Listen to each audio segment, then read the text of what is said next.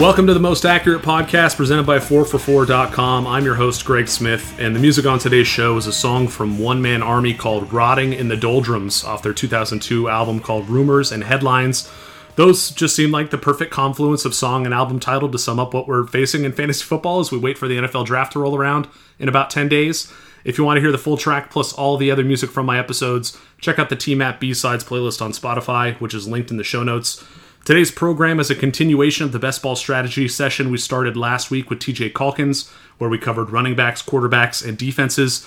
This time around, however, we are diving deep into draft strategy for best ball on wide receivers and tight ends. And to help me, I've enlisted an old pal, Anthony Amico of Roto Experts and DraftKings. Please give him a follow on Twitter at Amicsta, which is spelled A M I C S T A. Anthony, it's always good to catch up and talk some fantasy with you. Welcome to TMAP. How's it going, Greg? I'm pretty pumped to be here, dude. Always good to talk to you. So uh, let's rip it, man. I'm ready to go. Yeah, and before we get into the best ball stuff, I want to talk generally more about some news that broke recently. You know, free agency is kind of in the rear view at this point, but there have been some recent moves from teams that I want to discuss with you. The first is the impact of Brandin Cooks being traded from the Rams to the Houston Texans. There's not a whole lot of historic success for wide receivers changing teams. But if there's anyone who might be used to it, it's Brandin Cooks, right? Yeah, I mean, he's been traded. This is like what, like the third or fourth time he's been traded, and he's been good like that first year every time. So he definitely is like a trend buster all on his own. It's a pretty interesting trade, I think. It gives us, I think, a pretty interesting dichotomy like between the two teams involved in the trade because this like really muddies the waters to me. For Houston, Cooks definitely has like history on his side. I, I, he could absolutely ascend to be the, the wide receiver one for Houston, but I think we have a pretty big question as to what does that look like. You know, what is the target distribution for the Texans going to look like this year? They have still Will Fuller, who is a somewhat similar player. They have Kenny Stills. They signed Randall Cobb. So they have a lot going on, and let's not forget that David Johnson and Duke Johnson, their two top running backs, are also excellent pass catchers. So they have, I think, a pretty jumbled target distribution if we're trying to project into 2020. Uh, but on the flip side of that, I think we get a lot of clarity in terms of the Rams. We know it's going to be Bob Woods. We know it's going to be Cooper Kupp. And we know Tyler Higbee probably after a, a late breakout in 2019, probably at least to some level is going to be legit and is going to maintain some target volume heading into 2020. Yeah, that Houston receiver group is suddenly crowded again, and it could get worse if they add another one in the draft. So I'm going to assume that all of Cooks, Fuller, and Stills are going to remain high variance, boom bust type assets in fantasy, right? Like they'll be fine in best ball where you don't have to predict when it's good to start them. But in a seasonal league where week to week you have to set a lineup with these guys, like I am terrified of that right now. I suppose a silver lining for fantasy owners and, and not for the Texans and not for this player in particular is that Will Fuller has had a lot of trouble staying healthy over the years. So if we get the same old story from him, you know, I'm not hoping for that. I'm just saying if it happens, then I think Cooks and Stills and Randall Cobb all will have their value a little bit more solidified. So it'll be interesting to see how that receiver group shapes up. And I agree with you. In LA, Cooper Kupp might now actually be worth his early fourth round ADP. I, I wasn't really excited to take him there. I understand why he was going there, but he wasn't a player I was necessarily targeting in that range. And Robert Woods goes from being a decent value to a significant value if his sixth round ADP holds.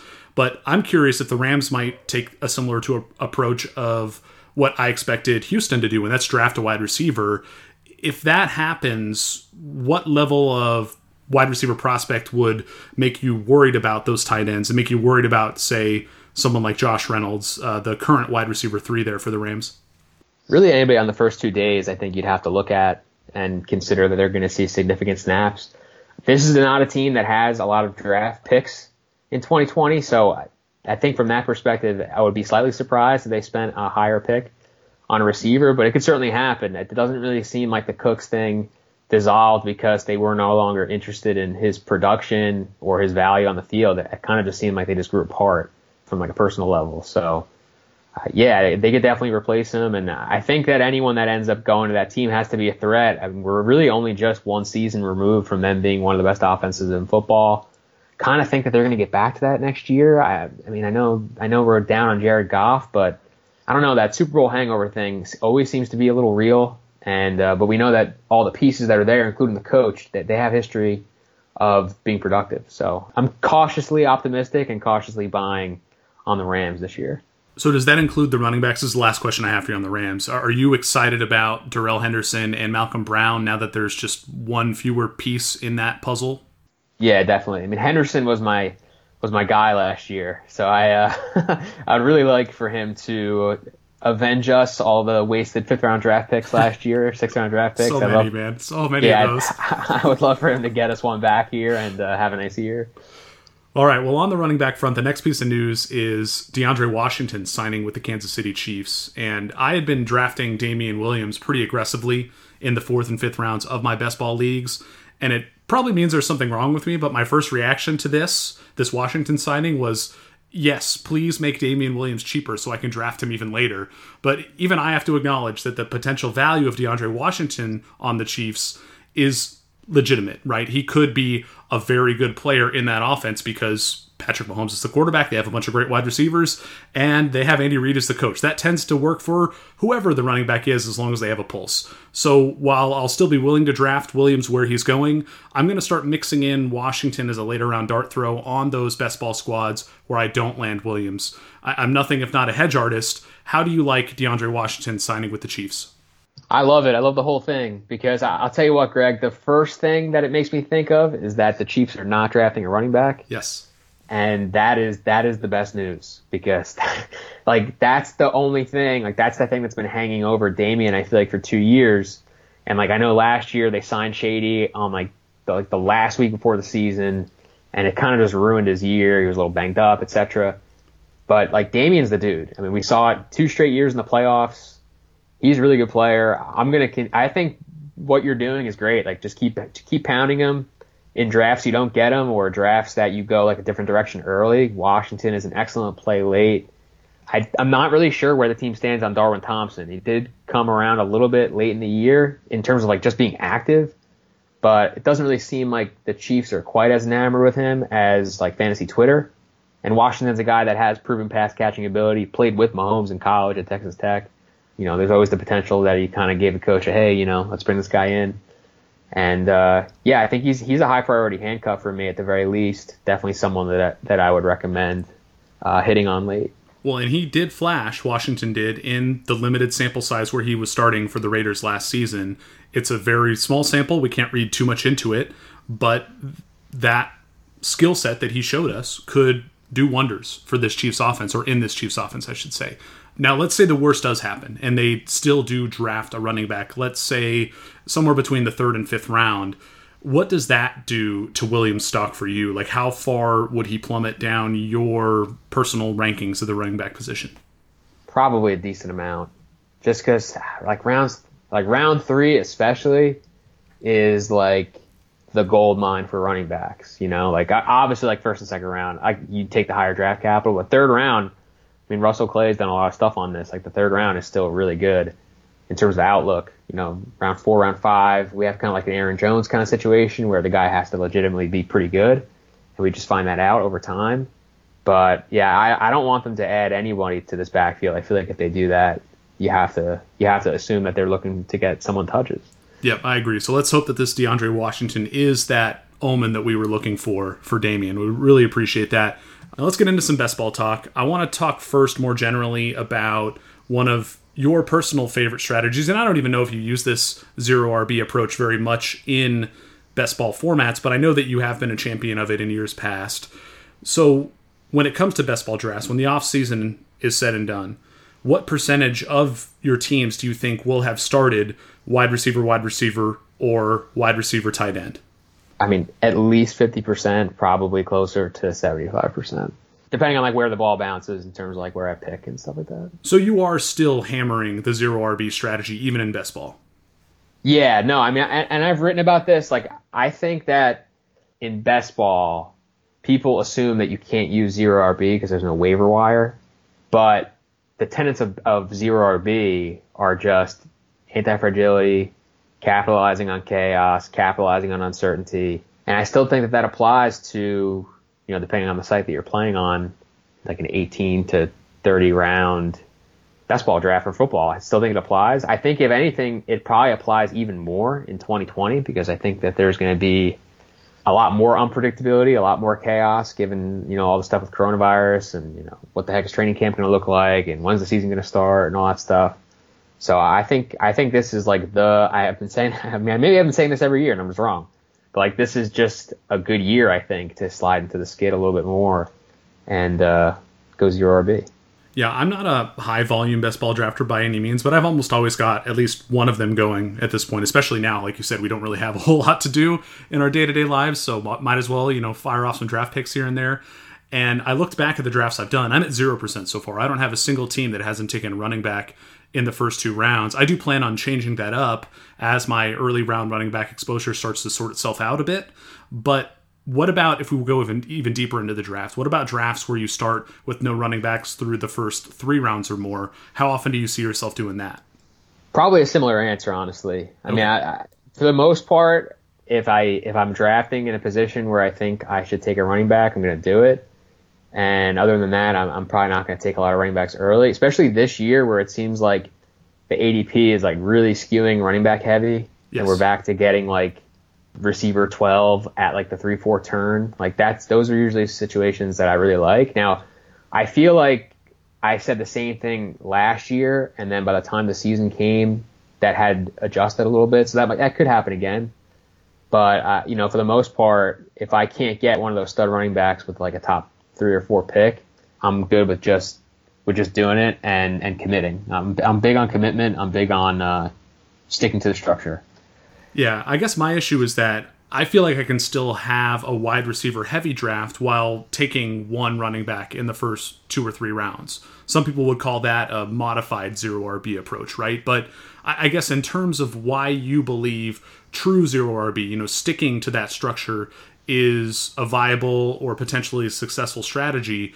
Do you feel there is a negative cost associated with picking that one running back in an early round modification because we know what the positive return potentially is on landing you know a running back in those first few rounds it's, it's getting a bell cow at the position and that's really valuable so i guess in other words what i'm asking is how valuable or important to you is that rigidity in following the requirement quote unquote of not picking any running backs through the first four rounds five rounds of a zero rb draft yeah, I, I mean, I, I, probably wouldn't even say that there's a negative outright cost. I, I think it's probably more. I would look at it as more of a hedge, just because I think that when you when you draft a running back early, like you said, the positives are are noted. I, I just think you're tightening your range of outcomes a little bit, and this is kind of where like the contests you're playing in matter. Like if I'm playing, like the last couple years, draft has done those like big tournaments. Yeah. If you're playing, if you're playing in one of those, like I'm going zero RB a ton just because I feel like I'm gonna have the teams that like just they'll just do nothing. You know, like I'll, I'll never find a running back or receivers will get hurt, whatever. But when it breaks right, I could probably win the whole thing and have like a pretty unique team because not a lot of people are going to draft that way. If you're playing in like a 50-50 situation, like probably doesn't make sense to do zero running back almost at all. There's not like a lot of upside to be gained. So I think the contest that you're playing it definitely matters. In terms of like being rigid, I don't like to consider the way that I draft rigid in the sense that like I don't want to be adaptable at all. I just think that structure is generally the most important thing when drafting, just because we're going to make a lot of mistakes with player evaluation. So to me, it's not it's not so much like I'm going zero RB and it doesn't matter what happens. It's more of just identifying the plan prior to the draft and saying, listen, like we still get player evaluation, but these are these are areas that I have projected like a wide gap, like between ADP and the projection. Like this is like these are my biggest gaps. Like these are running backs that I actually would consider taking, you know, and those are guys that maybe you break your strategy for. Or that the biggest thing for me is just that starting position in the draft and like the volume of teams that I'm going to play. Like again, like if you're only playing a few teams, like draft however you want. Sure. But like, but like for me, like if, if I'm drafting a ton of teams, if I'm going to draft like 50 teams, 100 teams, whatever it is, I'm not going to pass on the opportunity to get those running backs early because it's the only time I'm going to get them. Like if I get the 101, I'm not going to take Michael Thomas just because I can be a zero RB truth there. yeah. Like I'm going to take I'm going to take Christian McCaffrey because he's the best player on the board, and I know it's the only way I can get him. and I'll kind of adjust from there. You know, and if you pick towards the middle, like kind of who you get will dictate like the, the rest of the draft for me. But it's like when I pick towards the end, I know all these all these top running backs are gonna be gone. Probably starting receiver, receiver, or receiver tight end. You know, so I, I honestly most of that is just coming from where I pick, but I try to stick to a structure just because I don't want I don't want to make too many large stands uh, from ADP in terms of like my player portfolio. Yeah, I like that subtle distinction you make between a rigid structure that you are always going to adhere to and a planned structure based upon which pick you draw in the first round. And going into a draft, understanding that if I have a pick in the back half of the first round, I believe, based upon my research, Anthony Amico, that I'm going to get more value in more drafts by taking two wide receivers or three wide receivers to start that draft from that draft position. Uh, but in general, I, I do think that rigidity, like full true rigidity, and therefore a strict adherence to the zero RB mantras are not optimal in a best ball draft. I would rather be best at reacting to the market than predicting the market, if only because, like you said, the market of, of fantasy football draft is inherently unpredictable. I, I want to be able to adapt in draft, and that's why I still, when I'm drafting best balls, tend to prefer the slow pick timers, the you know the six hour drafts, the eight hour drafts, so that I mean most of the time I'm paying attention enough to when I come up on the clock, I have a pretty good idea of which you know three to four players I'm considering. But there are occasions where I'm just going to go deep in the tank and sort through a lot of different tabs on my internet browser to figure out which player I want. And I appreciate having that ability to be flexible in the moment when I'm on the clock. And I think that that's kind of the most important part for me. Uh, but let's move on. I want to talk uh, about another question that came in from Chris Allen. I, I posed this to TJ Calkins last week. I wanted to get your take on it as well, because I know you do a lot of work with prospect modeling. So, Chris asked, How does your experience in Dynasty port over to Best Ball? Are there any key takeaways in terms of rookie hit rates that you want to share with the listeners? I've noticed you've done some research over at Roto Experts with machine learning on prospects, both for wide receivers and running backs. And I know on Twitter I've seen you tweet a little bit about breakout age as something that you're looking at with running backs. Do you want to dig into that a little bit? Yeah. I, so the the biggest thing for me, and this is why I think some of this research will uh, you know flow nicely into best ball, is that most of the stuff that I'm doing is looking to see the probability that a player is going to reach 200 or more PPR fantasy points in one of their first three seasons, at least one. Now that to me is pretty valuable because if a player does that, he's obviously going to provide and return a lot of value to your fantasy team. Yeah. Now he's especially going to do that if in year one or year two, this is a player who, you know, disappointed with opportunity, maybe didn't see opportunity. So, you know, looking back at these models definitely gives me a chance to find potentially some breakouts, guys who can be league winners that you can draft late. You know, every year we look at these win rates. Most of the time, the guys who have the biggest win rates, the guys who are, you know, mid to late round picks and end up having this like, you know, awesome season. They're not necessarily like a 300 point season, but like a top 24 or a top 12 season at their respective position. So that's kind of like, that's kind of what I'm interested in the most. In terms of uh, receivers and running backs, honestly, like breakout age, is is the ticket for me. It's one of the highest terms in both my models.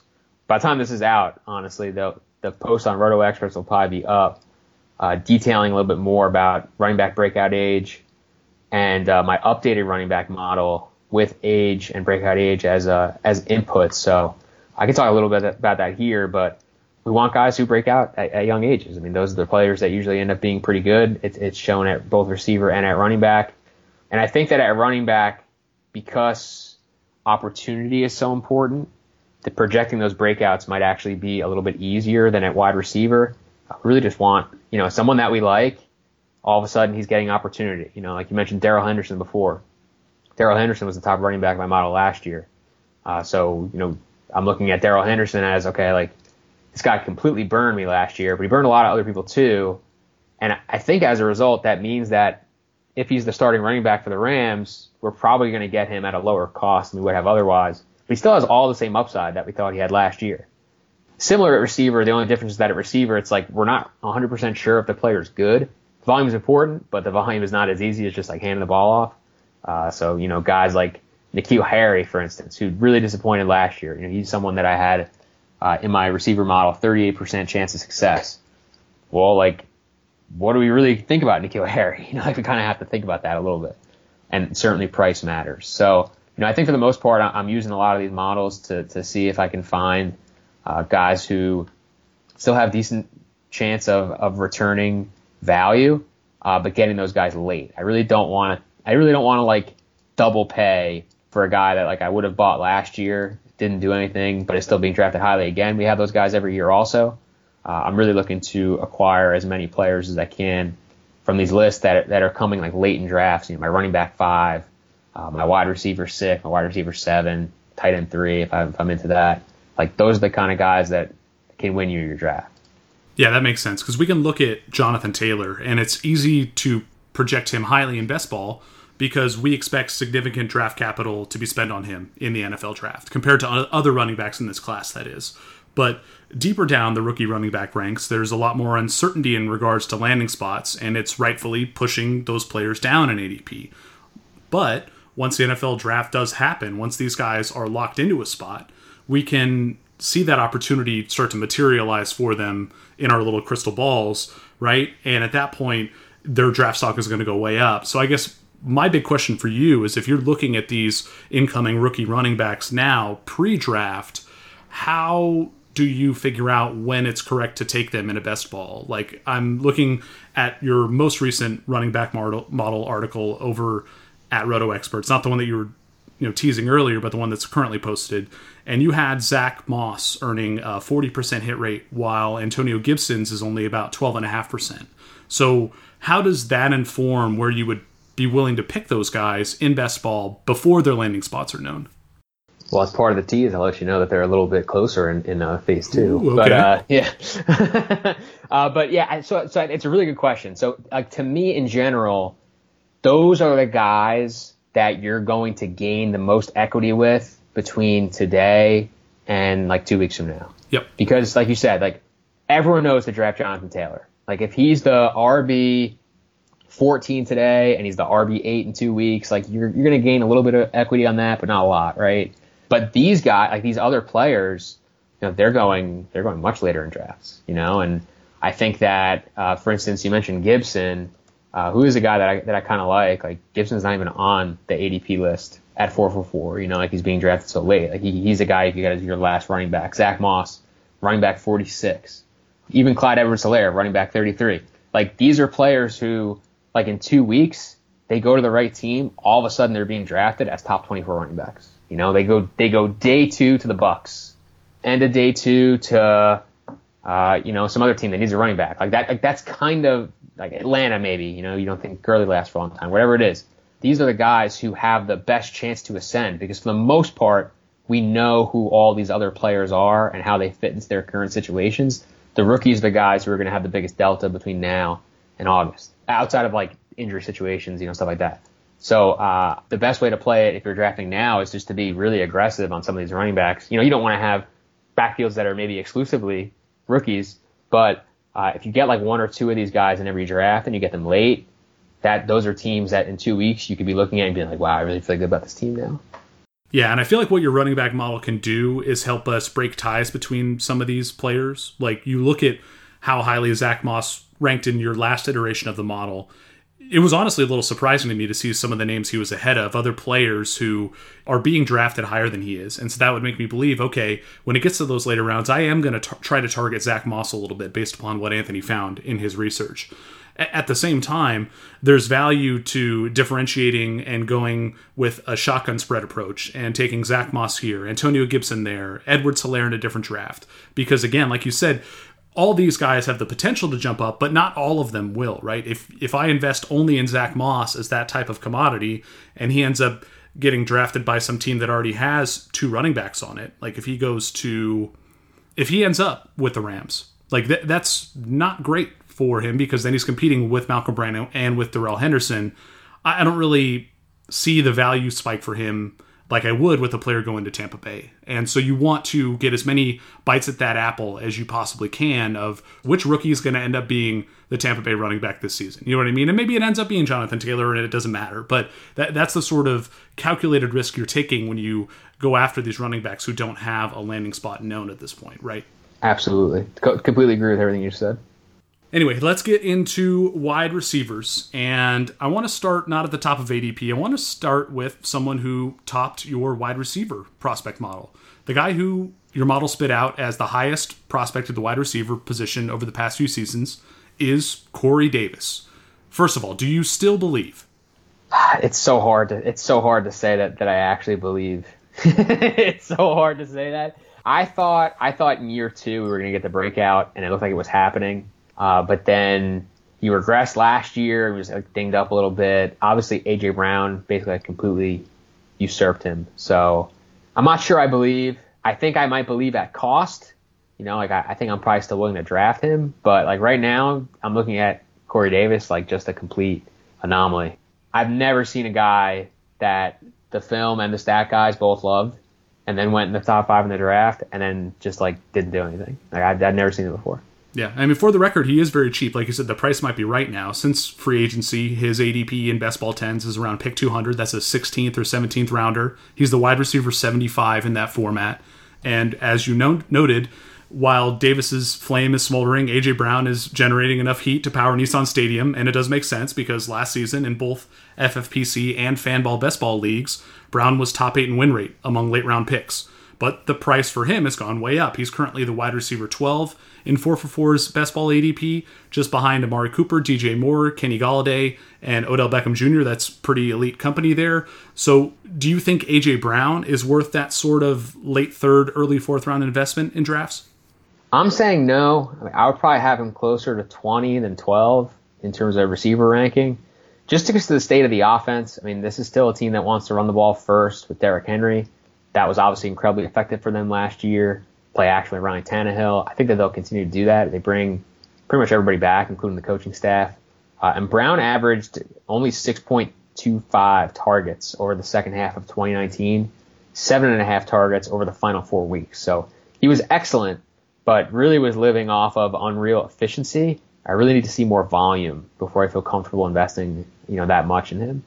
Yeah, I totally agree. There's some significant regression that feels like it's due, not only for him but for Ryan Tannehill as well. They were both just playing out of their minds in the second half of last year, and I, while I would love to see it continue, that'd be a cool story. I just don't know if I can bank on that when I'm picking these players. I, I guess what really worries me about AJ Brown is I look at what he did last year, I look at where he went and how he succeeded in terms of win rate, and DeVante Parker was even more successful than Brown was. So I can't reconcile AJ Brown being drafted where he is versus where DeVante Parker is being drafted now. Why do you think there's such a big discrepancy between these two guys who broke out last year? I think it's a flashy new toy syndrome. You know, like uh, Brown did it in his rookie year, so we're just assuming that he's going to continue to grow. Whereas Parker went, I mean, what was it like year four or year five last year that he finally broke out? Like, I think people are probably just less apt to believe that either what he did is legit and or that he could still progress from where he is. But I'm with you. I, I don't agree with that sentiment. You know, I think that Parker is definitely someone that you should buy. He's worth believing in. You know, especially given the current cost. Quarterback situation probably is only going to get better. So I, I'm in on I'm in on him. Yeah, and I think at this point it kind of makes sense to circle the discussion back to Corey Davis to try to contextualize how we think about wide receivers in best ball based upon these test cases, right? Corey Davis is disappointed while his teammate AJ Brown spiked in his rookie season. So it's no surprise that Davis is plummeting down fantasy rankings while drafters are chasing points with Brown. But before Corey Davis couldn't deliver on his early career hype, DeVante Parker was the same type of player down in Miami, right? And now Parker has finally popped. See also, you know, Breshad Perriman in 2019. This same sort of post hype breakout could be in the cards for a guy like Corey Davis, or maybe someone like the guy you mentioned earlier, N'Keal Harry. These aren't one to one comparisons, but you can see this spectrum with the wide receiver position where, depending upon opportunity versus efficiency, you can make a case for these guys to be ranked higher or lower than where they're going in drafts.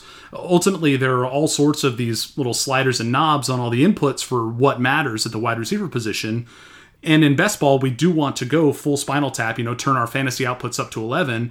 I, I don't know. I, I, just, I see this as a, a really good illustration of wide receiver value across like the full range of a draft, right? Not just looking at the top guys, the second tier, and so on. It's like we've seen guys ascend from the low ranks up to the high ranks in the blink of an eye. And then we've seen the opposite. We've seen Corey Davis's stock completely fall out from under him. Keep that in mind when you're drafting. That's all I'm saying. Yeah, I'm with you. Absolutely. So uh, anyway, let's get to some of those players at wide receiver who we already know kind of scored 11 out of 10 on the scale. Among that tier of the position, who are the biggest bust risks to you from these alpha wide wide receivers? We're looking at guys like Michael Thomas, DeAndre Hopkins, Davante Adams, Tyreek Hill, Julio Jones, Chris Godwin. All of those guys are going in the top 20 overall. I'm going to be honest. I kind of like all these guys. Like, I, I mean, whatever. Like, I, I, don't know how much I'm really drafting Hill, but it has nothing to do with him being a, a bust risk in best ball. Like, he's really ideally made for best ball. If I had to pick one guy out of that group, I guess it would have to be Julio, just because he's older and he has a propensity to maybe be a little dinged up in the lower half of his body. But I don't really have an issue with any of these guys value wise. I think that they all have shots to produce at a high level. I think it's difficult to see the path to failure. Like that's always that's I think that's like more the thing that you want, right? Like when you're drafting a guy high ADP, like like what are the paths to failure? How can I find them? But like Thomas, he's so much volume. You know, same thing with Adams. Uh, Hill is like that dynamo best ball guy.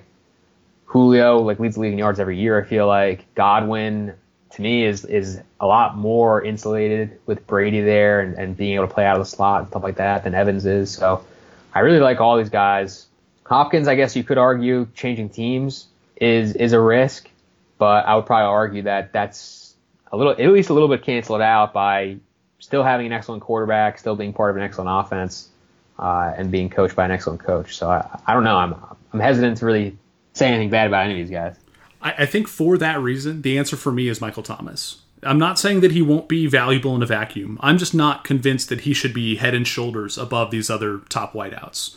The Saints signing of Emmanuel Sanders tells us that they probably don't want to overload Michael Thomas with 180 plus targets again this year.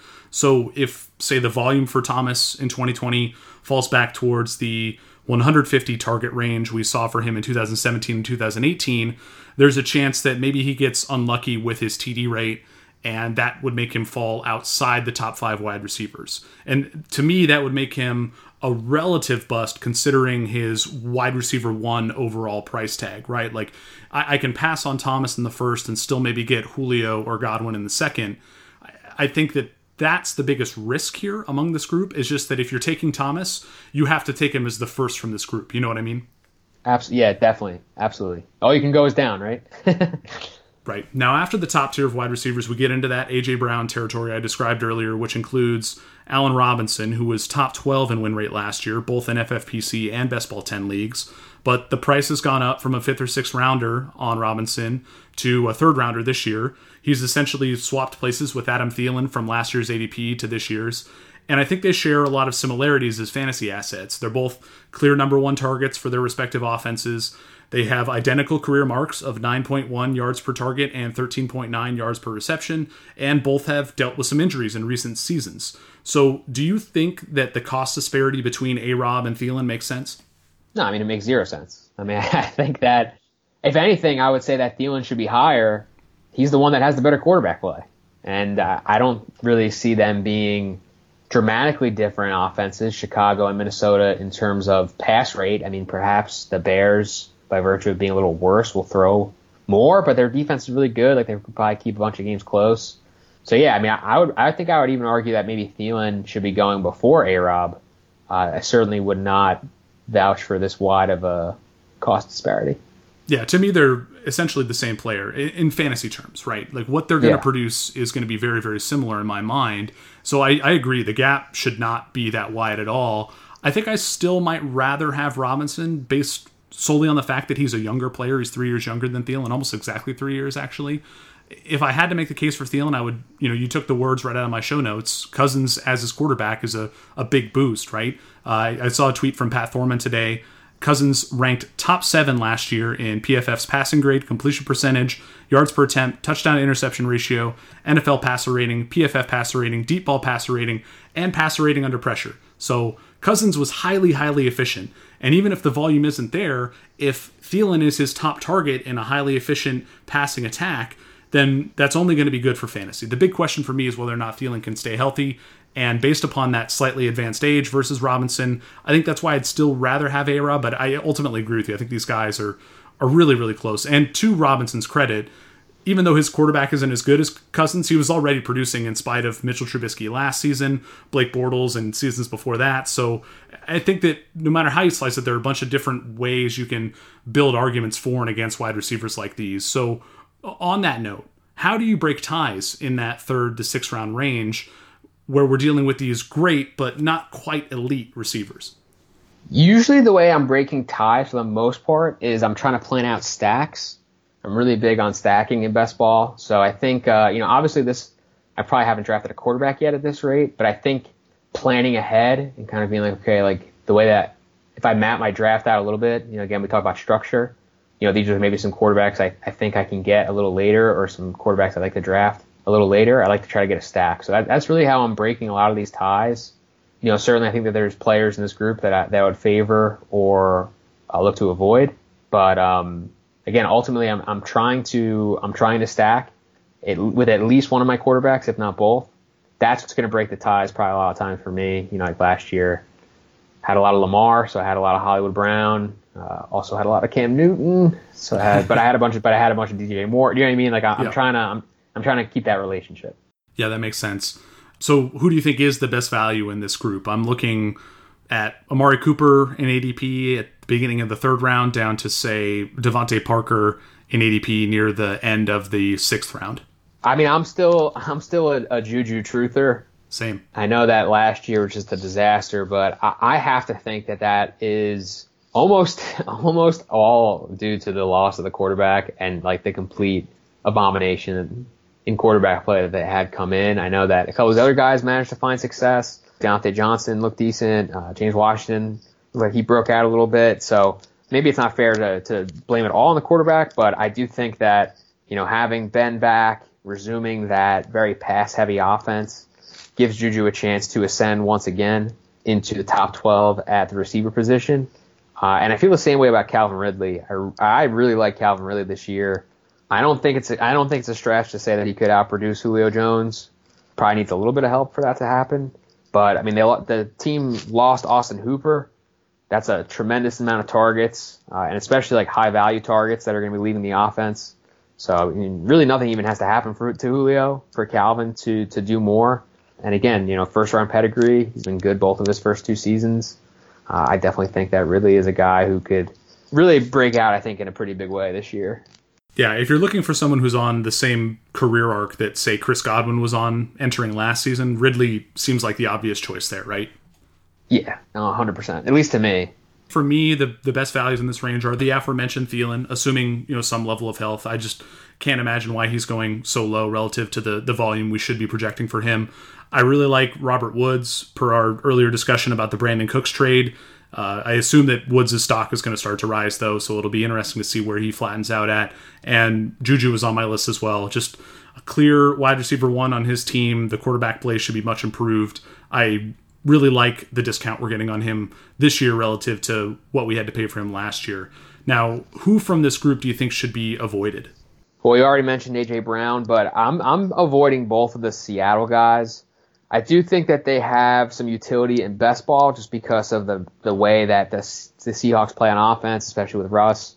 Um, you know, long plays are going to happen, big games are going to happen. So, you know, from that perspective, there's definitely utility in owning Seattle wide receivers, just not this high to me. Both of those guys, and I know that you have this in the show notes uh, as like the very next thing, but like uh, you draft either of those guys, like I don't know, they're going to see 110 targets this year. I, I have no idea. I don't know what their target volume is going to look like. I don't know what their role is going to look like in the offense. I know that they're both very valuable uh, to what they bring to the Seahawks. I'm just not positive that they're going to return that kind of value to my fantasy team. I mean, you know, Metcalf is going one spot after Thielen. Like that is just a tremendous, tremendous difference in what I'm expecting as a fantasy player. uh, owning Thielen versus owning Metcalf. You know, same thing with Lockett and uh, you know Bob Woods or, or DeVante Parker. Like I just don't think that I don't think that like the 1200 yard 10 touchdown season is in the range of outcomes, uh, and it is for a lot of these other guys. Yeah, totally. Now, one guy who does have that within his range of outcomes, but I'm still probably going to avoid this season is Kenny Golladay and mostly just for concerns tied to Matthew Stafford's health. Like I'm worried that if Stafford gets hurt midseason again or can't start the year, that we're going to see shades of what Juju experienced last year with Ben Roethlisberger. I'm a little concerned that we're point chasing with Golladay as well. He had a huge 2019, and typically you don't want to pay for players coming off of those career type years. DeVante Parker is actually also one who I might generally avoid. I have some concerns about his output if Preston Williams had stayed healthy last season. Like, would Parker still have had that ascendant type year? I'm not sure. And I, I don't think that that uncertainty is totally baked into his cost, although I think to some extent it is. And then the only other guy I really don't like in this range is Courtland Sutton. And I like the player. I'm just not excited about a Broncos offense led by Drew Lock. You know what I mean? Absolutely fair. Uh, I like I kind of like Drew Lock now. I don't know. Maybe it's just because I've seen like so many. I've seen so many of those goofy videos of them, and I just like I just freaking like him. You know what I mean? Like not even necessarily like in a football way, just like in a Jon Gruden way. Like I just I just really like this Drew Lock. You know, like that's how I feel. Like. All right, fair enough. Well, let's get back to those Seattle guys that you mentioned because if we're looking at where, say, DK Metcalf is going in ADP and we start to dig deeper into those later single digit rounds. We run into a lot of those types of wide receivers who may or may not end up as the top target for their team. As you mentioned, we're looking at Metcalf at 504, Tyler Lockett at 607, or maybe you're looking at Stefon Diggs at 505 and John Brown going at 904. And typically, the ADP discrepancies will tell us who the public believes are the wide receiver ones for their respective teams. That is not the case, though, with the Bengals, where Tyler Boyd and AJ Green are back to back in ADP as the wide receiver 30 and the wide receiver 31. So, which of those Bengals receivers would you rather have at that mid seventh round price? It is one trillion percent Tyler Boyd for me. I mean, I'm, I'm a huge Boyd fan, so like kind of on its own, like I'm predisposed to, to really like Tyler Boyd, but he's healthy. He's productive when he's on the field. Like I, I don't know. Like I, the last two years, I've seen a lot more out of Tyler Boyd than I have out of AJ Green. Um, I feel like AJ Green, you're kind of just buying the name, you're buying what he used to be, and you know, I don't know, maybe he could get back to being like a wide receiver one type of guy for you know some small stretch of the season. But I'm, I like I have no confidence that this guy can play 16 games. I have no confidence that with all these like lower body type injuries that he is still going to be able to produce at a high level. Uh, and Boyd is coming off of a year where he caught 90 passes, went over 1,000 yards, finished as a top 20 wide receiver with only five touchdowns. Like, I have no reason to doubt Tyler Boyd. Uh, I'd rather just take the discount on him. If I had to make the case for Green, I would look at last season and how many games he missed, right? And I would argue that part of the reason why he never came back and started to get his legs back under him was just because the Bengals were in full on tank mode, right? They were actively trying to lose so they get the first overall pick and land Joe Burrow or Tua or whoever they end up drafting there. Sure. And so maybe Green, the health concerns are being overblown a little bit because of that. I'm not sure. Uh, but you're right. The uncertainty surrounding that situation is really a tough pill to swallow. That's it's. I'm honestly, I'm not really drafting either of these guys where they're going. And I also feel obligated to note that your prospect model that we mentioned earlier for wide receivers loved John Ross, their teammate. So maybe there's a world in which he ends up being the, the true prize in terms of value from this group of Cincinnati wide receivers. What do you think the odds are that John Ross could lead the Bengals in receivers in fantasy points this season? Like, how would you handicap that? I'd say Ross is probably like a nine to one dog.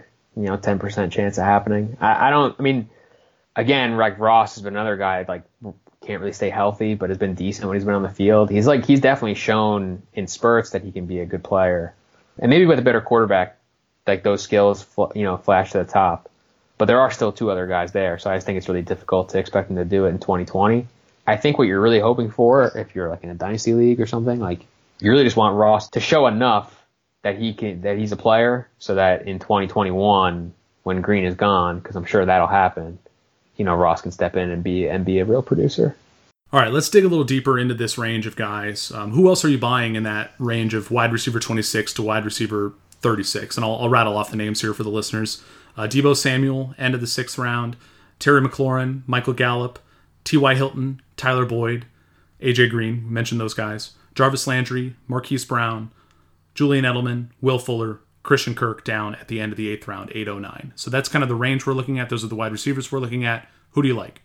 Yeah, I mean, Gallup was the wide receiver 18 last year in points per game. I kind of feel like we're all just forgetting that.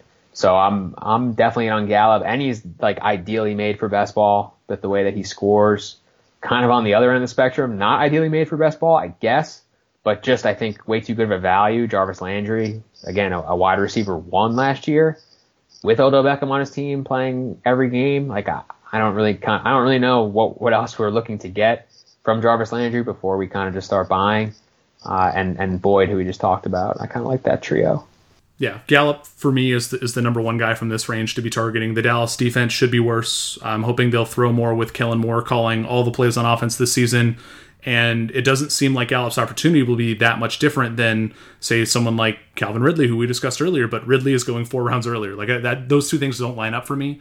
Uh, the other guy I like in this range is T.Y. Hilton. I'm hoping that he can get back on track with Philip Rivers under center. He has that big play, best ball type of profile that we'd like to see. And I like the injury risk discount that we're getting because we know he has top 15 wide receiver outcomes in his range, right? You brought up Landry, and he's an interesting one for me because he's the type of player who, like you said, doesn't have that profile that you necessarily want from your best ball receivers. A guy who is stacking up a lot of small gains to accumulate like a floor of points rather than hitting a bunch of high upside big plays uh, to spike weeks. And so if I had to pick someone to fade from this group, it might be him because I worry about his volume being impacted by Austin Hooper's addition to the Browns. And I think that there's a potential for that offense to be more run heavy. Anyway, though, I, I, do acknowledge the fact that if you need that compiler type player, if you want somebody to establish a floor at wide receiver, Jarvis Landry is the perfect type of pick for that. So I, I can't fully get on board with fading him or, or really any of these guys, but who is it for you that kind of stands out as, as someone to avoid? Is it just AJ Green again? Definitely Green again. Uh, I'm also fading T.Y. Hilton. Like I'm just not really sure that he's like still alive as a fantasy asset. Totally like, fair. And, I know that they brought in Phil Rivers, and that's awesome. Is he still alive? Yeah, right, we don't. Exactly. We don't know, right? We don't know. Like it's kind of like Schrodinger's offense right now in Indy. So I'm, I'm just not really looking to pay that kind of price for Hilton. And honestly, I I'm not big on Deebo Samuel here, just because he's and again, I think the talent is there. He's he's obviously has shown us a ton. I'm just uh, kind of similar to how I feel about AJ Brown. Like I, I just don't know where the volume is coming from. This is a really run heavy offense.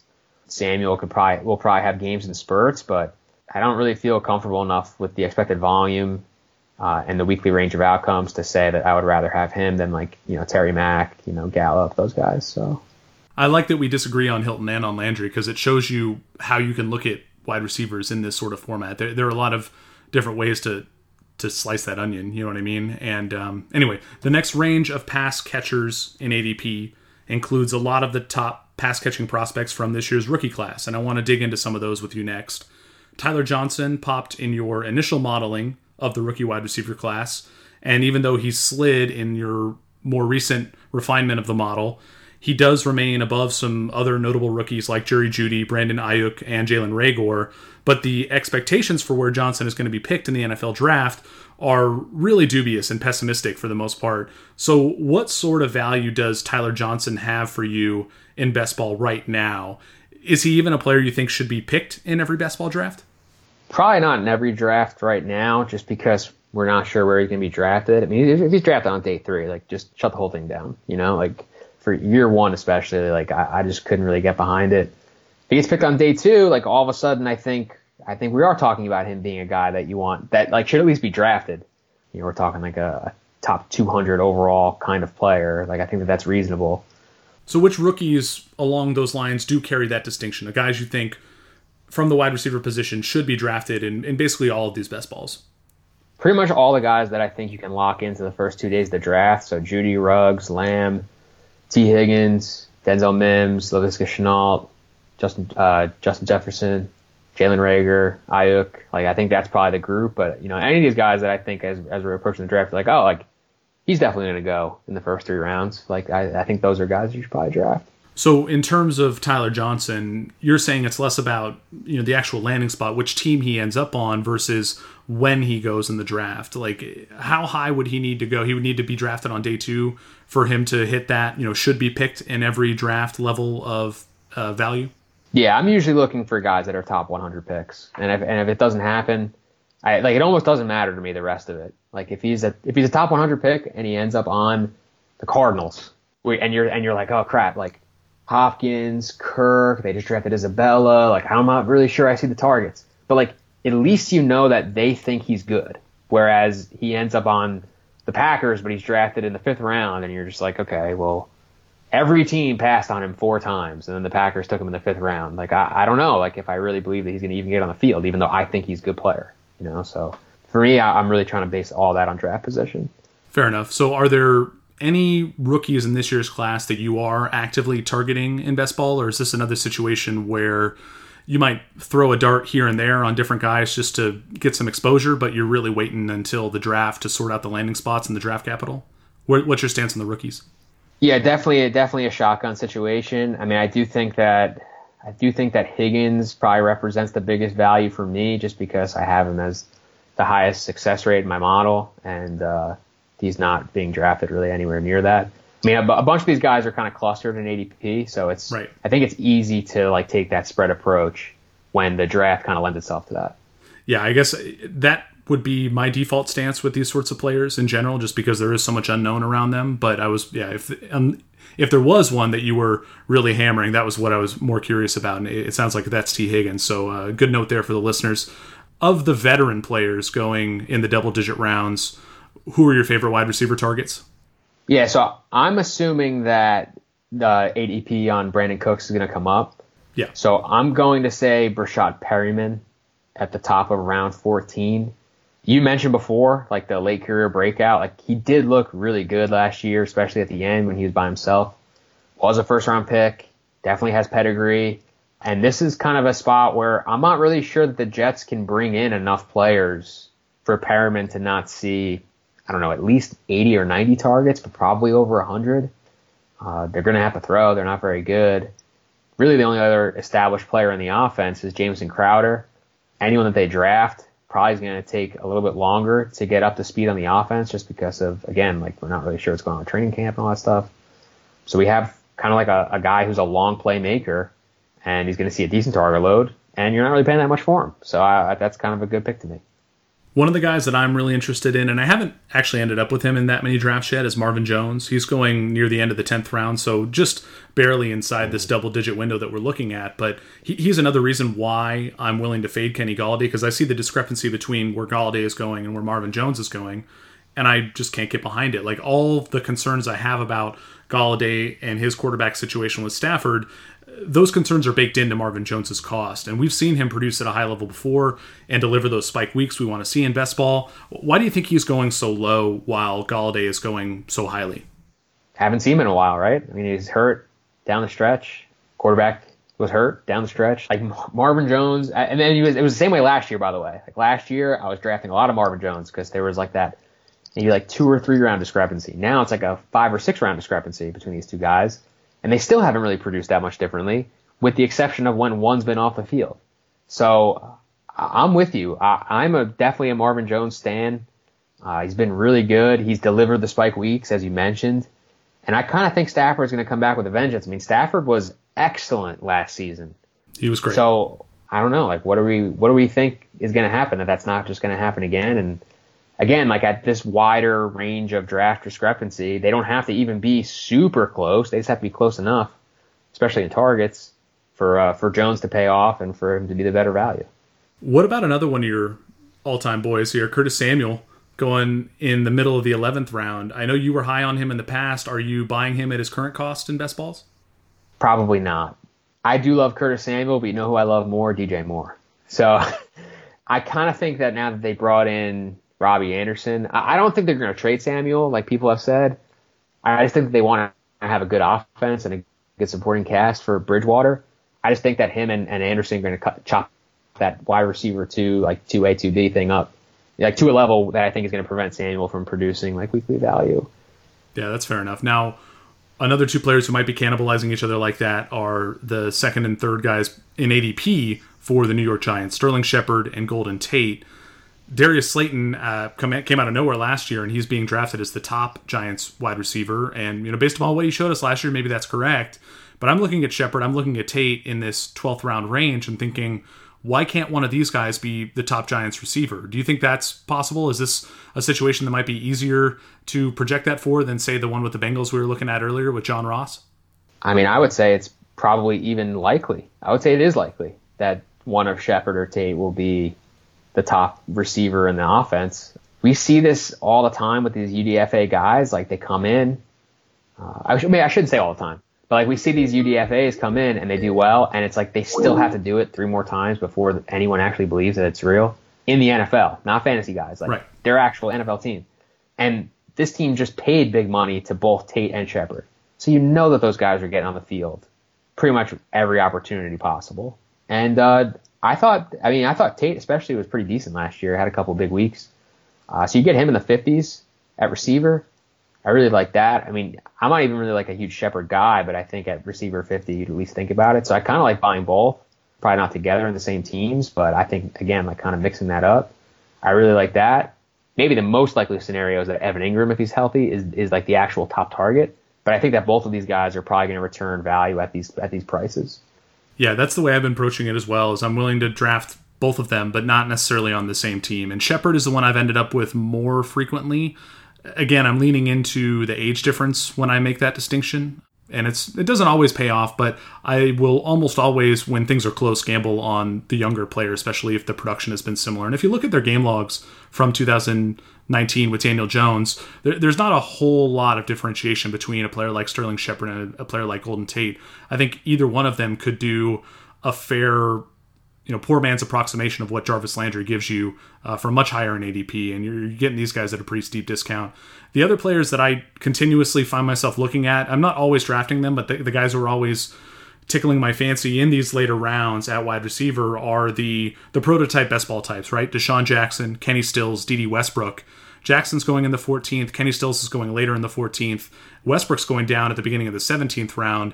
These guys all have big play potential on any given snap, and if they deliver that in enough weeks, that's going to make them viable picks for best ball. And the thing I especially like about Stills is even though that receiving corps is getting more and more crowded, it's not like Will Fuller, like I said earlier, has been a picture of health. So I do think there's a world in which Stills smashes his, ADP while Fuller gets hurt again, and we're doing the same old song and dance there. What do you think about these three guys? And is there one that you necessarily like more than the others at their costs? I mean, well, Djax seemed like he was like the straw that stirred the drink last year. Like he, yeah. the Eagles looked great when he was on the field, and then he was off the field and they looked like a disaster. So Philly's a team where I kind of want to see what they do in the draft. That's probably why Jackson's going so late. So I think drafting him now is fine. I do want to see if they end up getting like a Henry Ruggs in the draft, who would be like your Djax replacement essentially. Sure. But if that doesn't happen, I mean, he's going to have his role and he's going to be going deep and, and you know making those best ball kind of plays. Uh, I'm not really a Dede Westbrook guy. I think that Jacksonville is like a real threat to draft Jerry Jeudy at nine. I mean, this is a team that gave 190, maybe it was 191 targets to, to Chris Conley and Dede Westbrook last year, and didn't really get much back out of it.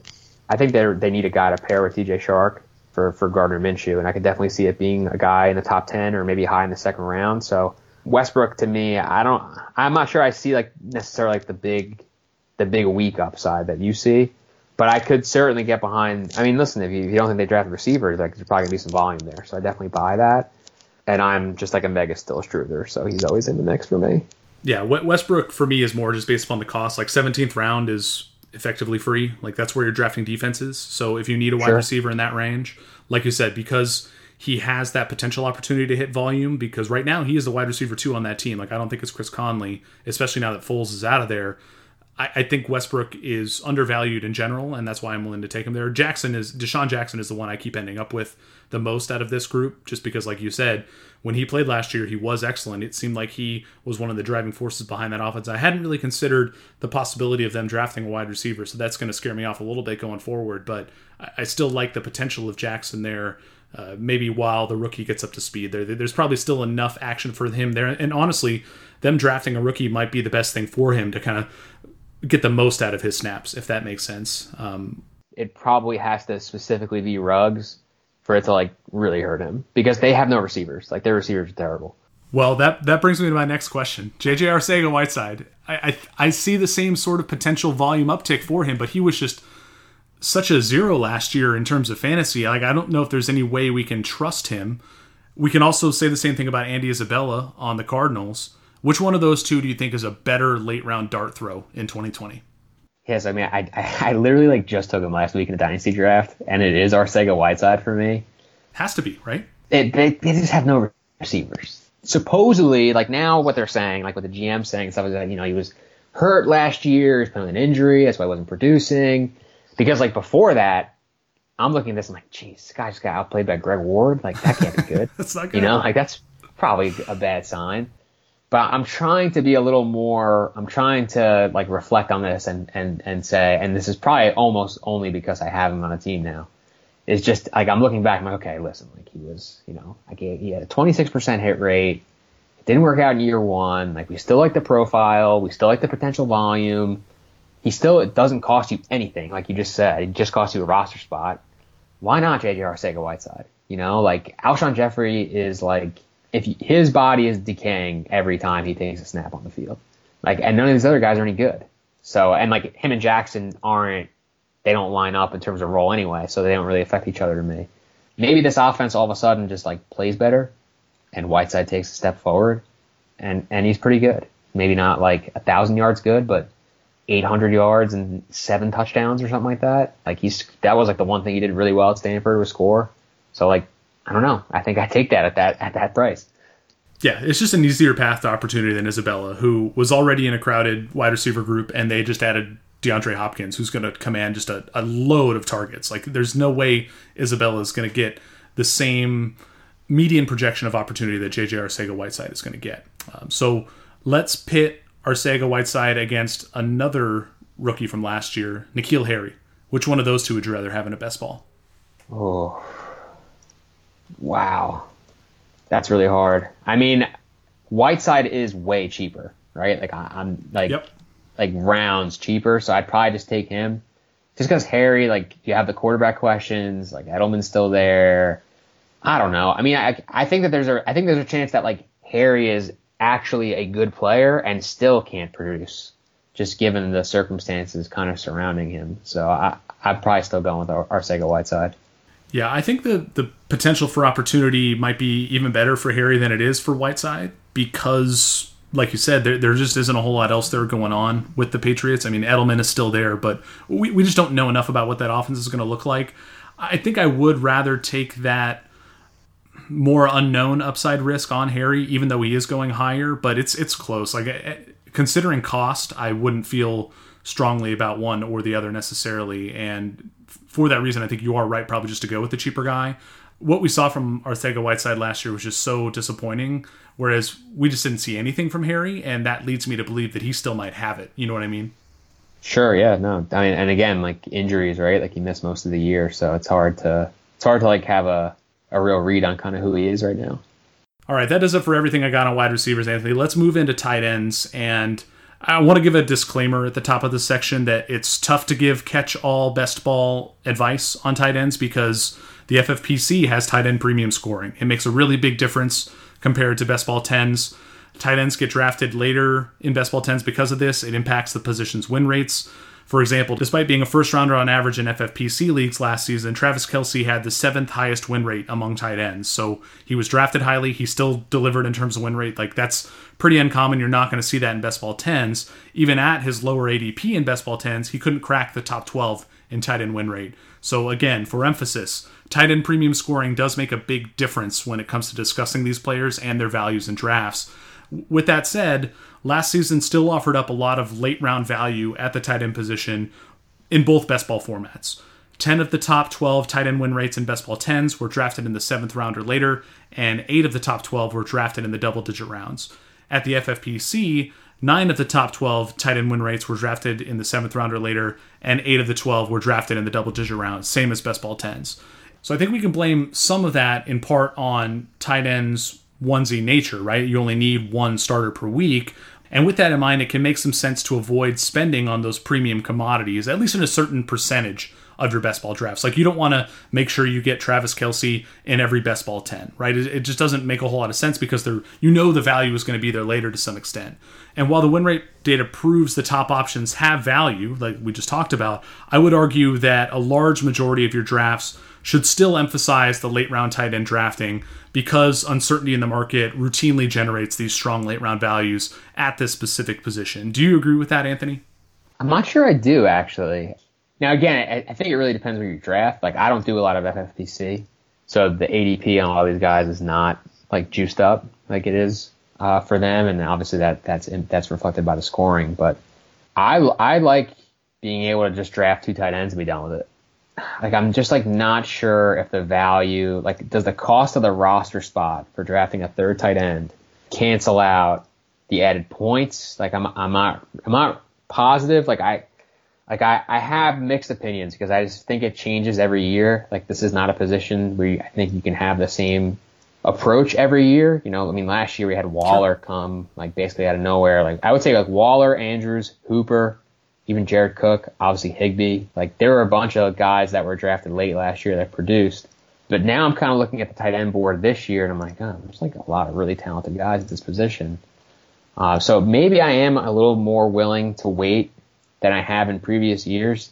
I do like, but I just do really like having one of these studs. I, it probably depends on how on how the ADP shakes out, because like at the four for four ADP, obviously that's like inclusive of all this stuff. It's averaged, yes. Right. So like all like the ADPs of some of these guys is pretty high. But if you're playing in like a best ball 10 or, you know, just please like let us get draft back in some respect. And a guy like a Higbee is, is like a eighth round pick, ninth round pick. Like I can get on board with that. I really like Tyler Higbee. You know, I really like Evan Engram.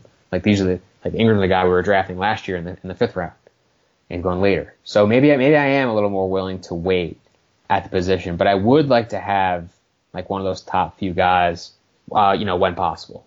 Yeah, and I think one important distinction we need to make here is that you can still draft the late round tight ends as your tight end two to go with your Travis Kelce's, your George Kittle's, your Zach Ertz's, right? You can draft a stud and you can still go get value in the later rounds, right? You're getting that flex appeal with these tight ends. If you manage to hit on two of them, let alone three, like you, are really going to smash that portion of your roster. And if the rest of your roster performs pretty well, then you're going to be in a good spot. But but either way, I want to start our player specific analysis at tight end in that in those bottom tiers, right? Because we all know who the best guys are, and we all know who the middle tier is.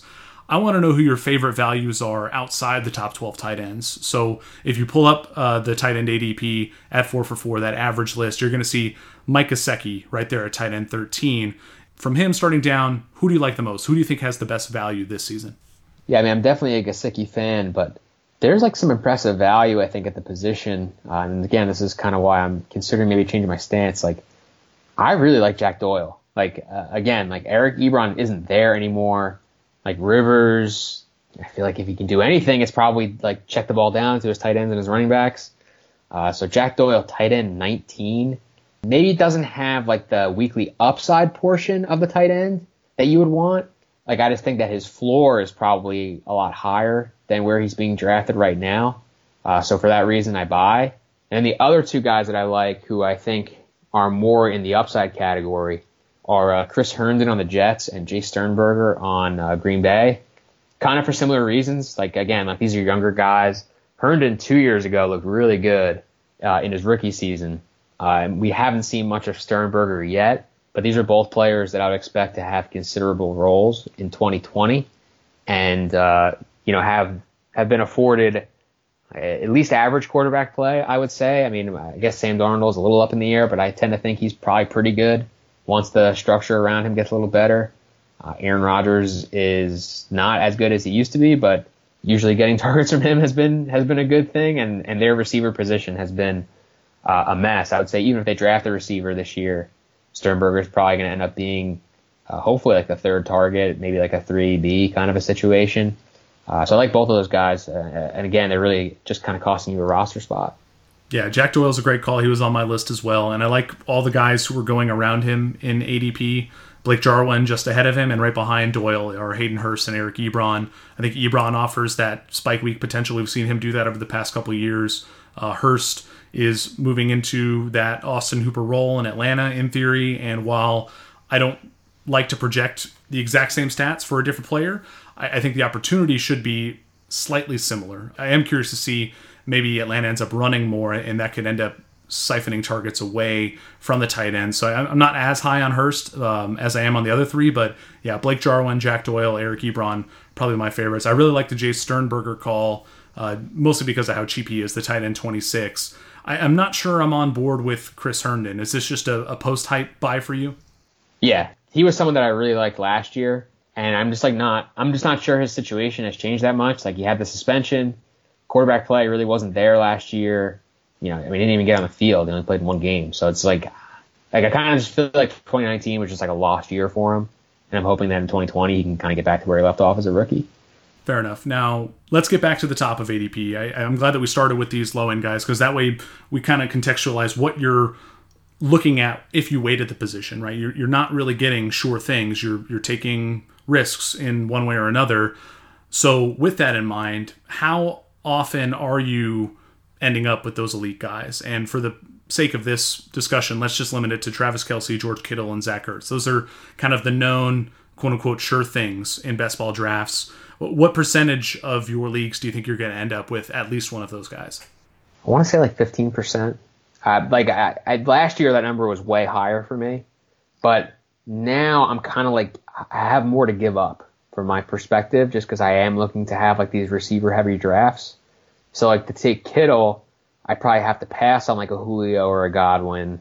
You know, last year that was not the case. You know, uh, to take Ertz, like I'm passing up on you know Odell or Juju, like you know players that I really like. So, uh, and obviously like if you to take Kelce, you're you're passing up on like basically every receiver outside of like the top two. So. Uh, I'm probably a little less likely to grab those guys than I have in the past, but again, I, I do like to have exposure to them just because when they do have that big year, like when the tight end has the monster year, it's resulted in, in, in winning, you know, and that's uh that's something I want to always have some exposure to. Yeah, it makes sense. Now it is worth noting at this point that Kelce and Kittle are starting to separate in ADP from Ertz. Ertz is going much closer to Mark Andrews and Darren Waller than he is to Kelce and Kittle. Uh, Ertz is in that end of the third round range or beginning of the fourth round. Do you think that he deserves that increased shade this season, Ertz? Probably not. I mean, I don't really know what the guy's done. I mean, the last two years he's been exceptional. I, I think last year we saw some fall off in, in like total yards. But again, like the whole offense did a lot worse last year. Like most of his drop off, I think, is probably a result of like the 9% decrease in catch rate because the targets were for the most part still there. And again, like that kind of happens when like there's no receivers around you. So like I, I think the volume is probably still going to be there for Ertz. I completely understand. Maybe we have some injury concerns.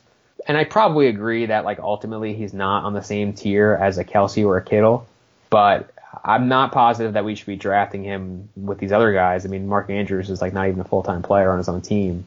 I kind of struggle to take him over a guy like Ertz. Yeah, I'm with you. I, I think Ertz does deserve to slide, but with that in mind, I also think that Kelce and Kittle should be drafted lower than they go on average. Like they, they go a little bit too high for me. I, I agree that because of who you have to pass up to take them, I'd rather just wait on tight end. And in the few drafts that I've done so far, I have drafted Zach Ertz in I think one league, and I don't have any Kelce or Kittle. That's not to say I don't want to get those guys, but ho- hopefully, uh, you know, I'll be able to get them at a value at some point as I accrue more of these drafts uh, going forward through the offseason. Uh, let's get into that kind of tier two of Mark Andrews and Darren Waller because this was the danger zone for tight ends last year. This is where you were taking Evan Engram and OJ Howard and Hunter Henry. And while Henry was good when he played and Engram was fine when he played, uh, OJ Howard, we, we can all kind of skirt around the fact that he was just bad last year. Like this is a, a spot in the draft or in tight end ADP where you're taking a lot of risk in my mind because you're not getting a for sure elite guy like Kittle or Ertz or Kelce, and you're not getting a discount like you are on all those late round options we talked about earlier. With that said, you mentioned this earlier, there are a lot of interesting guys in that tight end 5 to tight end 12 range. But let's start with Andrews and Waller. Sorry, I got off track there. Wh- which of these two are you more confident can repeat last year's production and maybe elevate themselves to that status of sure thing, quote unquote, alongside the elite guys like Kelce and Kittle and Ertz? I freaking love Darren Waller, Greg. I, I love this guy. First of all, like I was saying this to someone a couple weeks ago, but how many guys do you think change positions and then end up having 1,100 yards? Like it, it never happens. Like we see this all the time where these guys like doesn't work out in one spot, so they play another spot. Maybe they do a little better, they get on the field.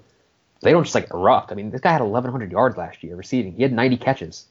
He was the he was the tight end too, and he only scored three times.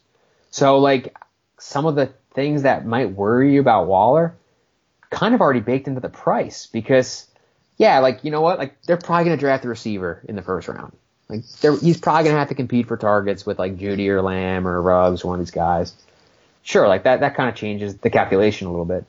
They only had 117 targets last year. Like I, that's kind of easy to fit in the grand scheme of an offense. Like I, yeah. I'm not really sure that the Raiders are like so overloaded with weapons that like all of a sudden he is going to kind of phase into the background. Now, like obviously the big thing, the big rub last year was like there were some like discrepancies in production when Hunter Renfrow was on the field versus off the field. And we have to consider that. But at the same time, I just think that a lot of that is already baked in to the price that you're paying. Because again, he was the tight end too. He is in like a, a relatively good position to repeat uh, the volume levels. If he's going tight end five and you're getting like a round or two discount on him, like I, I kind of like that you know, and I, I, think that he is someone, he is someone that like I believe in immediately as being a legit player because when he was a receiving prospect, I really liked him. I thought he was pretty good. So the fact that he made the transition to tight end, he did exactly what you'd expect a receiver, a tight end to do. Was, you know, he, he was really good as a receiver. Yeah, makes sense. I, I agree with you. I think Waller, just based upon the more cemented volume, is the player that I prefer between him and Mark Andrews. With that said, the, the upside of Mark Andrews is still there, no doubt. And the fact that they shipped out Hayden Hurst does make me think that maybe Andrews is going to get more opportunity this year, and that's appealing. But again, the price tag on these guys, both of them, is just really not in a range where I want to be picking tight end. I would rather wait just a little bit longer and throw a dart at someone like Hunter Henry or like Jared Cook. Who are you looking at in that tight end 5 to tight end 12 range if you do miss on the top five guys uh, Kelce, Kittle, Ertz, Waller, Mark Andrews? Uh, Engram and Higbee for sure. Uh, Engram again, like health concerns are there, but when he's on the field, he is like the de facto number one uh, receiving option, I think, for the offense. Uh, has the elite upside, has the speed. The real difference, measurable difference between him and Mark Andrews, I would say, is almost zero, and he's going way later. Tyler Higbee, the finish that he had to 2019, it's like the stuff of legend like weeks 13 to 17 in PPR. 23.7, 18.6, 23.1, 19.4, 22.4. Obviously, we're not going to like just take that and extrapolate it over a full season and be like, oh, well, he's going to average 18 fantasy points a game and he's going to score 350 fan-. like obviously like you know we have to have some modicum of like reasonability here. But like, don't tell me what tra- to do, Anthony. Yeah, no, you're right. You're 100 percent right. They, they, but they just traded Cooks, like we talked about before. Like, I, it kind of makes me feel like they believe in him. They said they were going to run more of those two tight end sets. They did it. So I tend to believe that he is going to be a significant piece of the offense. Does he operate in some similar parts of the field as Cooper Kupp? Yes, of course. But I don't know. Like, I, yeah, like is he going to be breaking like touchdowns and having these long catches? Like, maybe not. But like, is he going to be like a maybe an eight target a game player, nine target a game player? Like, I, I kind of buy that, and I think again you're getting a nice discount. So uh, this is like a good exercise, Greg, because I kind of feel like. Uh, I started out feeling really good on the tight ends, like drafting them early, and now I'm like, oh, I mean, I'll just take Engram and Higbee at the six, seven turn and call it a day, you know?